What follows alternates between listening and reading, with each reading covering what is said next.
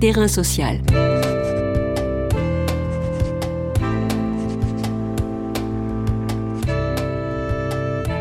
Hugues Chevarin.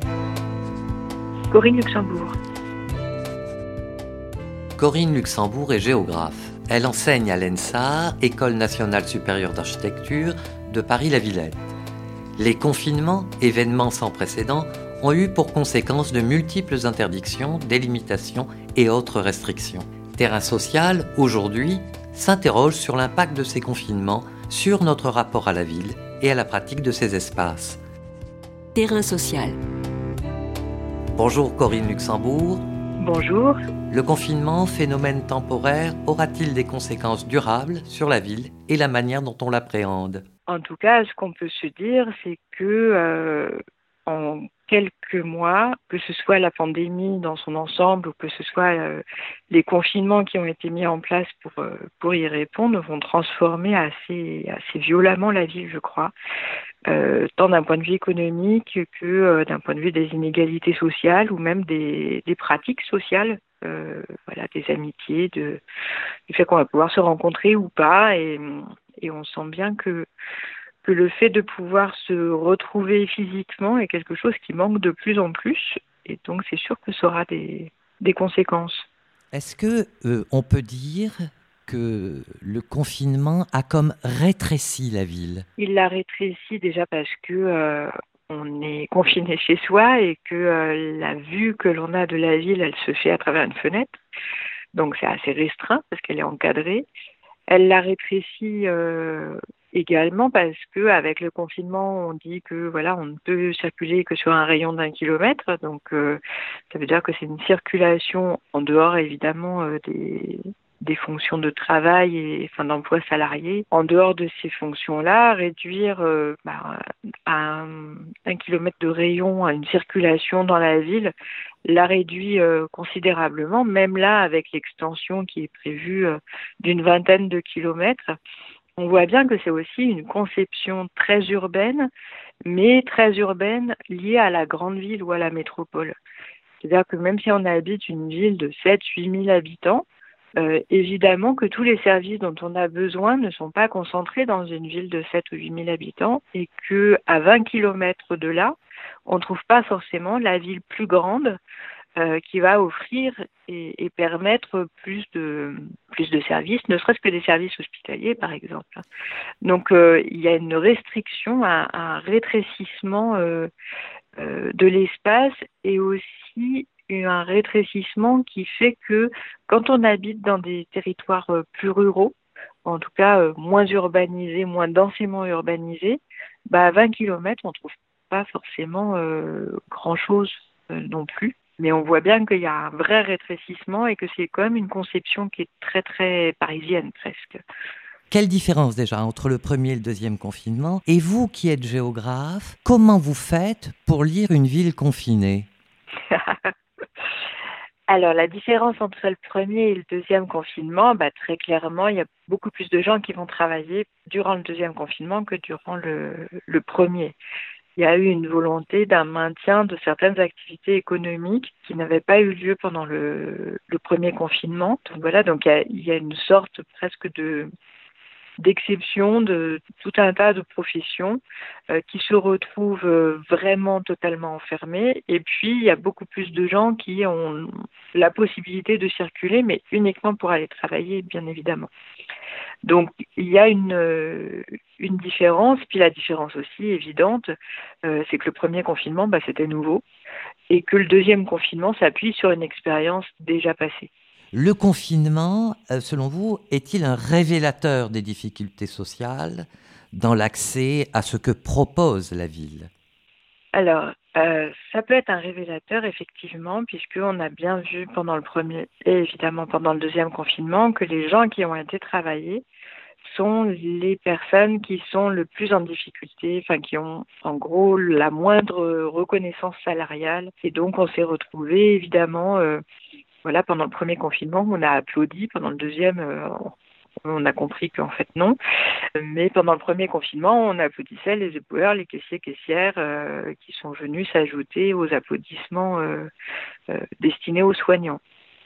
Donc on a bien eu une prise de conscience globale de la société que la ville, elle ne fonctionnait que parce qu'on avait ces gens qui s'occupaient euh, du maintien de l'hygiène dans la ville, du maintien de la consommation euh, alimentaire dans la ville, et puis dans le maintien du soin aux personnes. Donc on voit bien est-ce que les visibles, du moins les invisibles qu'on a rendus visibles lors du premier confinement, n'est-ce qu'une illusion? Bah, C'est pas une illusion parce que ces gens-là existent bien et heureusement qu'ils sont et elles sont là euh, parce que elles je dirais plutôt elles, parce qu'on a bien vu que c'était majoritairement des femmes qui, tenaient tout ça. On a bien vu que ces personnes-là, elles faisaient que la ville, euh, que la ville fonctionnait. Là où c'est une illusion, c'est que on a pu croire pendant le premier confinement et on l'a vu avec tous les discours sur le monde d'après que enfin on allait faire attention à ces gens-là, à ces métiers-là, à ces emplois-là, euh, on a parlé de primes, on a parlé d'augmentation de, salaire, on a parlé de meilleures conditions de travail, etc.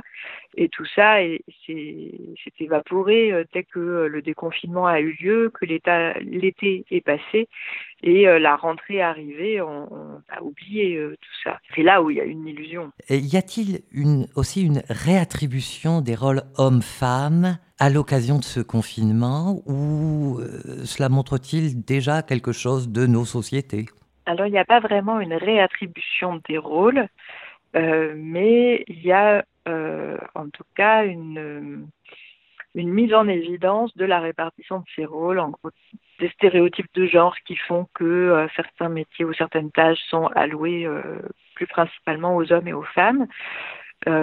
Donc pour ce qui est des métiers, voilà, que ce soit euh, les métiers du soin ou que ce soit les métiers euh, euh, du commerce, on sait que c'est majoritairement des femmes qui sont employées dans ces dans ces métiers-là et que ce sont elles qui ont travaillé très durement pendant le premier et pendant le second confinement. Par contre, là où peut-être on peut parler d'un tout petit peu de réattribution des rôles, c'est notamment au moment du premier confinement, euh, où on a vu beaucoup plus d'hommes sortir faire les courses, alors que ce sont des tâches qui très souvent sont, sont, sont portées par les femmes. Et donc on a eu beaucoup plus d'hommes qui se sont retrouvés dans l'espace euh, public. Donc là, on peut presque parler de réattribution. En réalité, c'est jamais que euh, la fonction de sortir qui a été prise par les, par les hommes. Après, euh, là où c'est pas du tout une réattribution, et on le voit bien en ce, moment, puisque c'est l'actualité du 25 novembre, euh, on voit bien qu'il y a une augmentation des violences euh, intrafamiliales, et notamment des violences faites aux femmes, qui a explosé pendant le premier et là pendant le second confinement. Le tableau est bien sombre, mais peut-on voir poindre quand même à l'occasion de ce confinement des solidarités, de nouvelles manières de faire, des, de nouveaux liens qui ont pu être tissés Alors de nouvelles solidarités, je ne sais pas. Ce qui est sûr, c'est que les solidarités existantes se sont peut-être renforcées. C'est-à-dire que euh, les, solidarités qui existaient, enfin qui préexistaient au confinement et à l'épidémie, etc., qui pouvaient exister dans les quartiers populaires notamment, euh, sont des solidarités qui ont perduré, qui perdurent toujours. Et euh, sans doute que ces solidarités-là, heureusement qu'elles sont là parce qu'elles permettent de tenir une société qui s'effrite un peu. donc ça, c'est au point de vue des solidarités, on va dire, de quartier ou individuelles ou associatives. Et après, il y a une solidarité qui est portée principalement à l'échelon local par les collectivités territoriales, euh, qui, en, tout cas dans certaines villes populaires, je pense à Gennevilliers par exemple, mais c'est pas la seule commune, bien évidemment. Euh, je pense aussi à des départements euh, comme celui du 93 ou, ou euh, du Val-de-Marne, euh, qui ont mis en place tout un tas de, dispositifs d'aide et de soutien aux personnes les plus défavorisées ou qui se retrouvaient ou bien en perte d'activité parce que euh, euh, petits commerçants ou travailleurs indépendants qui ont dû fermer boutique parce que euh, voilà c'était plus possible et ils n'avaient pas la trésorerie suffisante pour encaisser notamment ce deuxième confinement. donc il y a là une solidarité je ne vais pas dire institutionnelle parce qu'elle ne concerne pas toutes les institutions, mais une solidarité locale qui est portée par, des, par les communes, notamment par les communes. C'est-à-dire les territoires de proximité. Oui, tout à fait. Ce qui d'ailleurs interroge parce que quand à un moment donné on disait qu'il fallait euh, supprimer certaines communes dans le millefeuille territorial, on voit bien que sans cet échelon de proximité, la solidarité, elle, ne tient plus. Alors là, c'est, je convoque vraiment la géographe. Est-ce que vraiment, là, sur ces questions de territoire, faut-il vraiment repenser l'aménagement de la ville ou des villes en lien avec leur territoire proche? Et Seconde question euh, qui fait part un peu à la première, euh, la métropolisation n'est-elle pas une voie de garage pour ce qui concerne les grandes villes? Alors ça c'est un vaste débat évidemment. Euh, la métropolisation, elle est, je ne sais pas si c'est une voie de garage, en tout cas, elle est révélatrice d'un système économique et politique qui voudrait et qui veut concentrer dans les métropoles euh, l'essentiel des services et des attributions et l'attractivité territoriale, et donc, euh, en gros, qui, qui, augmente le rôle historique de la ville, qui est celui d'accumulation du capital. Donc, c'est vraiment une accumulation fonctionnelle et pas quelque chose qui est pensé du point de vue des habitants. Et donc, c'est en ça où travailler l'échelon local euh, montre bien que justement, on parlait des solidarités, mais euh, euh, ça parle aussi des services publics, ça parle de l'attachement qu'ont les, habitants et les habitantes à leur, euh, à leur commune, à leur territoire de proximité, parce que c'est toujours beaucoup plus facile d'aller à proximité pour comprendre ce qui est en train de se passer que d'aller dans une grande ville qui peut parfois être vraiment effrayante. Euh, et puis surtout, on n'arrive pas forcément à en lire les mécanismes de, fonctionnement. Donc en, ça, on pourrait presque dire que c'est une voie de c'est une voie de garage. Après, là où je ne sais pas si on peut dire que c'est une voie de garage, c'est qu'on a beaucoup entendu pendant le premier confinement, notamment sur Paris, qu'il fallait quitter Paris et que les gens avaient envie de quitter Paris et d'aller dans les dans des villes plus petites ou en tout cas avoir un accès à la nature. Euh, d'accès à des jardins et voilà de, façon plus pratique et plus plus facile. Or euh, notre notre fonctionnement euh, administratif et aussi de transport fait qu'on continue de conserver ce rayonnement en étoile voilà, qui est inscrit dans, dans, l'histoire du pays, hein, de, de, de, la centralisation euh, de l'Ancien Régime euh, en passant par l'Empire et en passant par la Ve République. On a quand même cette centralisation parisienne qui est quand même très très forte. Et donc si, on conserve cette centralisation-là, ça me paraît compliqué enfin, d'en faire abstraction pour continuer de vivre et continuer d'avoir un, aménagement du territoire. Donc c'est en ça où, en fait, euh, pour le moment, tant qu'on ne réfléchit pas l'aménagement territorial à des échelles plus fines, euh, bah, ça me semble compliqué en fait de faire abstraction de la métropole. Le rôle des, sciences sociales, de la géographie, de l'histoire, euh, vous paraissent-elles être les bons outils pour euh, approcher le confinement et les, euh, conséquences qu'il a eues sur la ville? Bah, ça permet quand même d'avoir une lecture de la ville ou une lecture de l'aménagement du territoire euh, qui est plus profonde et, plus intéressante parce que ça permet aussi de tirer des, conséquences de ce qui a été fait précédemment. Ça permet aussi d'un point de vue euh, on va dire de la sociologie, mais aussi du rapport à l'espace, euh, de voir à quel point les inégalités sociales, mais aussi les inégalités, euh, on va dire raciales et inégalités de genre, euh, apparaissent encore plus renforcées quand on est dans cette période de crise sanitaire qui exacerbe finalement ces inégalités-là là où je disais, c'est pas les seuls outils.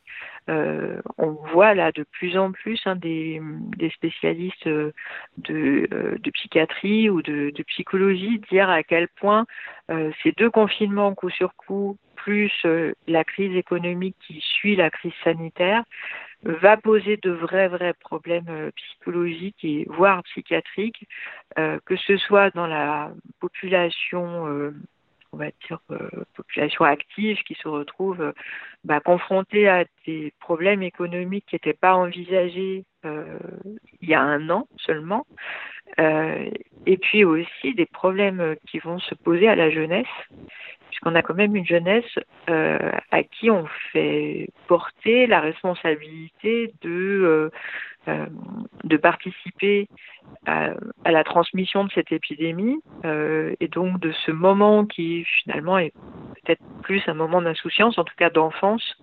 il y a de plus en plus d'enfants qui sont très inquiets et qui sont un peu coupables. Alors, je ne sais pas si on peut le dire comme ça, mais euh, qui se sentent en tout cas coupables de ce regard qu'a la société sur la transmission d'une maladie du fait de leur jeune âge et qu'a priori ils n'en seraient pas malades. Donc euh, il y a des conséquences dont on n'a absolument euh, aucune visibilité aujourd'hui, ni peut-être même grande conscience, qui sont en train de, de, fabriquer une ville qui va être une ville très angoissée et angoissante sans doute, euh, faite de ces incertitudes et sanitaires et économiques et du coup écologiques euh, aussi. Merci Corinne Luxembourg. Je rappelle que vous êtes géographe à l'ENSA, École nationale supérieure d'architecture de Paris-la Villette. Vous êtes co-autrice d'un ouvrage collectif, L'essence de la ville, pour un urbanisme de la vie quotidienne, paru aux éditions Le Temps des Cerises en avril 2020. Terrain social.